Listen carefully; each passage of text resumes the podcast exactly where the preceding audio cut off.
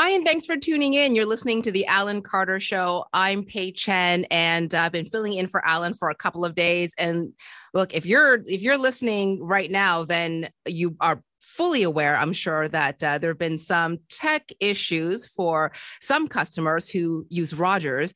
And uh, if you're like me, um, that was a bit of a rude awakening this morning. It's it's been a I guess an eye-opening experience to be reminded of how much we we rely on technology. I biked to the station this morning. It's about a 20-minute bike ride downtown Toronto. And what I've never seen before you know, mid morning on a weekday, like a work day, was the crowds of people huddled around all the coffee shops. Usually you'll see a few people sitting outside, uh, you know, working. It's also a really nice day downtown. But I basically just saw people like flattened against the buildings, trying to get as strong as a signal that they could uh, from the coffee shop Wi Fi's. And I feel for them because you know, luckily, well, at home I have Bell internet, but my cell phone is with Rogers. So there's a little bit of um, sort of like all of my emails and text messages but I could really see how that has affected people downtown as as I was biking through, and it's been a challenge. And also, I will just let people know that uh, a lot of our guests, uh, we're still trying to confirm them for the next uh, few hours. But luckily, my first guest is able to connect with us, and that's Karen Fricker, and she is a freelance theater critic for the Star, also an associate professor of dramatic arts at Brock University. Karen, we're chatting because I saw a show last night that I just absolutely fell in love with. I went to see And Juliet, and it was the first big show that I've seen since pre COVID. And I have to tell you that it was the most magical experience. Yeah, it's such a fun show. And it's, I mean, it is, it's so huge what they're doing. I mean, talk about like, boy, if you couldn't plug into the grid, that show couldn't happen. I'm still oh, picking, yeah. I'm still picking the confetti out of my shoes. Um, I mean, it's it, it is just such a massive love letter to pop music and to live spectacle and to like the joy of being together that show. I agree it's so much fun. No, it's um it's at the princess of wales theater and it's been running not long i think maybe about two weeks uh, if that. Um i posted just the um like the program on uh, instagram before the show started. And then afterwards i had people saying it was you know people were saying this is maybe like top three shows for me. And I've seen quite a bit of theater, not as much as you. Um, but and and musicals, like I do love musicals. I love because I'm tone deaf. So when someone can sing and run around and act, I'm just floored. Um, but I'm guessing for you, you've really seen the shift in terms of shows coming back and maybe people being more willing to go out and attend and support. Yeah, I mean, I've theater's been back in Toronto pretty much since March. It's been ramping up. So and and I mean, we know theater's really back when Mirvish Productions are bringing in huge shows like this. I mean, I'll say at the same time as we've got And Juliet opening, we've also got the Toronto Fringe going on. So we've got like, you know, small storefront venues all over the cities that have like 50 people of them in them, which is exciting. And then we also have a big show like this. A little bit about where it came from.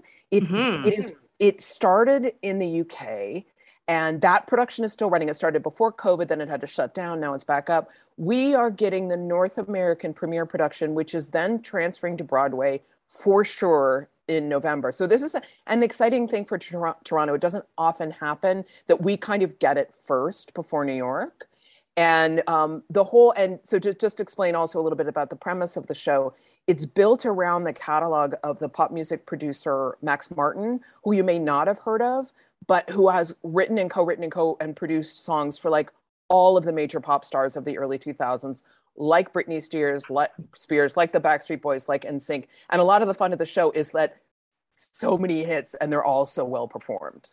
Well, I have to say that w- one of the reasons I really love the show is because I knew all the songs. And usually, when it comes to musicals and theater, I have to have seen the show before I know the song. So, you know, I had totally. to see Rent before I fell in love with the song, Dear Evan Hansen, um, even like Phantom of the Opera. I didn't really know those songs until I was more familiar with the show. But this one, I went in, I didn't know what the premise was. I just know that it was going to, you know, have some really nice, uh, you know, boy band music and a little Britney. And I thought, okay, wait, this sounds, this sounds like a good time.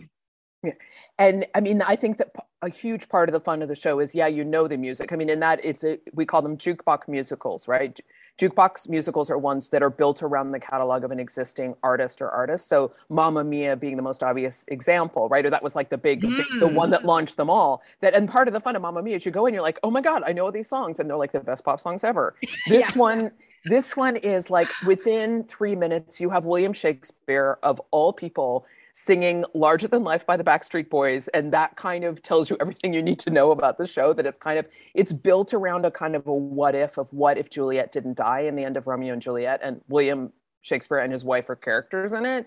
And then it's like an alternative telling of the story of, of Romeo and Juliet, but like with these great pop songs. So yeah. it's, it's really it's a, it, it, appeals on so many levels yes and it's like it's like a play within a play and then it's like you said it's taking place in like uh, the william shakespeare time yet very modern and then it injects uh, a lot of um i guess issues and and topical concerns of like the modern day yeah totally and i think that it i mean it's a very feminist show um yes. in that it's it is really asking about where like Juliet's agency is and where female characters' agency are. And within that, I have to say that within a show full of amazing performances, Betsy Wolfe, who plays Anne Hathaway, William Shakespeare's wife, I thought that was that was an incredible performance. Her comic timing is impeccable, and she's got an incredible voice.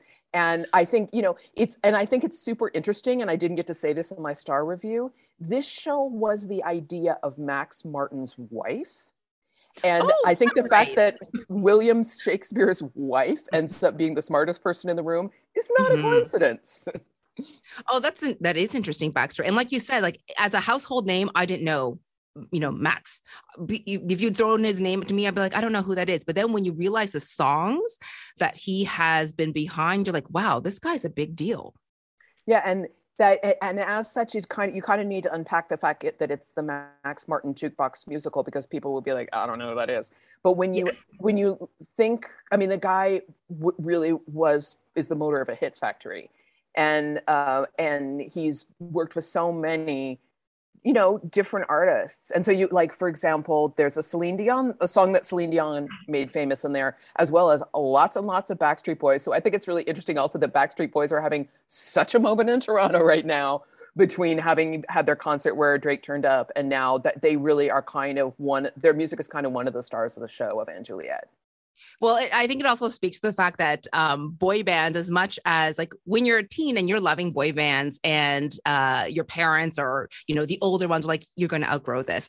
No, no, no. It can continue for the rest of your life. Like the boy band uh, love and craze doesn't actually die. Yeah, and I I spent my time during the show, or like during the intermission and afterwards. I went with a friend who is like a total pop music guru and it was amazing to have him with me and we were kind of like who is the show for? Because and it's actually for a lot of different generations because like boomers their mm-hmm. kids would have grown up listening to this music. And so it's it's going to be a soundtrack to baby boomers lives even as much as younger generations lives. Like we all of this music has been playing in the background for the past like 20 25 years. And and as i mean i'm curious what younger kids like under 10s might make of it. I'm not saying mm-hmm. I don't think they wouldn't like it. I think they would. I would just love to talk to someone who went to see it of that age group to see what what clicked for them about the show.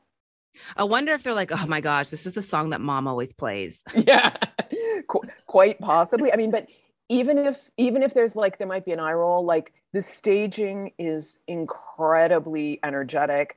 That like so many amazing things that happen, like hydraulics and the costumes are are fabulously inventive, kind of like half Elizabethan, half contemporary. Really cool, to me at least, um, contemporary looking choreography and um, a cast that's mostly Americans, but there are a few uh, Canadians in the cast as well, which is exciting because this entire cast is going to leave here and go to Broadway, and I expect run for a super long time. So it's actually not running in Toronto for too long, right? The people who are curious about it, they have a, a shorter window to see it. Yeah, it's it's here through mid August, I think. So it's a um, it, it is a, a, limited run here because they then need to go down and regroup and put it into their Broadway theater. So I would uh, honestly, I would encourage people who, you know, who like, even if you just like theater, if you like musicals, uh, this is definitely one to check out and and not wait too long on. Because I know sometimes we have shows that run for a really long time, and you think, yeah, you know, you know, I'll get to it later, or I'll pick up tickets for Christmas or something like that. But this, um, as you mentioned, Karen, is a show that is just production wise is is wonderful. The dancing, the music, it's so upbeat.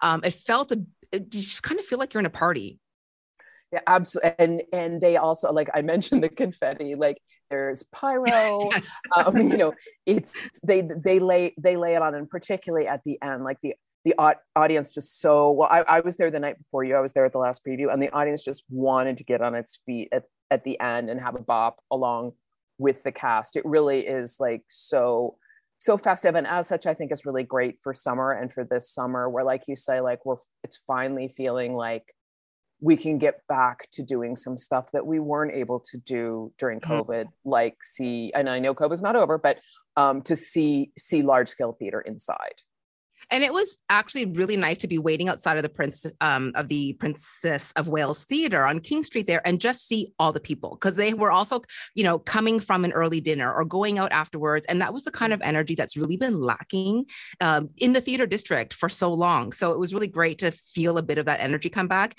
And i'm sure that those surrounding businesses are so grateful that people are going out to the shows because they benefit from it too. Totally. I was i had a little bite to eat with my friend before at the um, the bar restaurant on the second floor of the TIFF Light Box, and they actually have an outside terrace on the uh, upstairs, which I didn't know. So it's fabulous. And so we were sat there and just looking at the people out on the street, you know, and looking up into the entertainment district and saying, "This is just, it's got to be so great for all of for all of those restaurants and bars and comedy clubs and you name it to finally." Mm-hmm. Feel like the p- people are back out and starting to feel a little bit more confident. That yeah. said, you know, I, I, was super happy to have my mask on in that theater. Yes, um, it was because it, it's intense. um, Karen, thank you so much. Really appreciate your insight on this. Okay, thank you so much for the opportunity. Take care. That's Karen Fricker. She's a freelance theater critic for The Star and an associate professor of dramatic arts at Brock University. And the Mirvish show we were talking about is called And Juliet.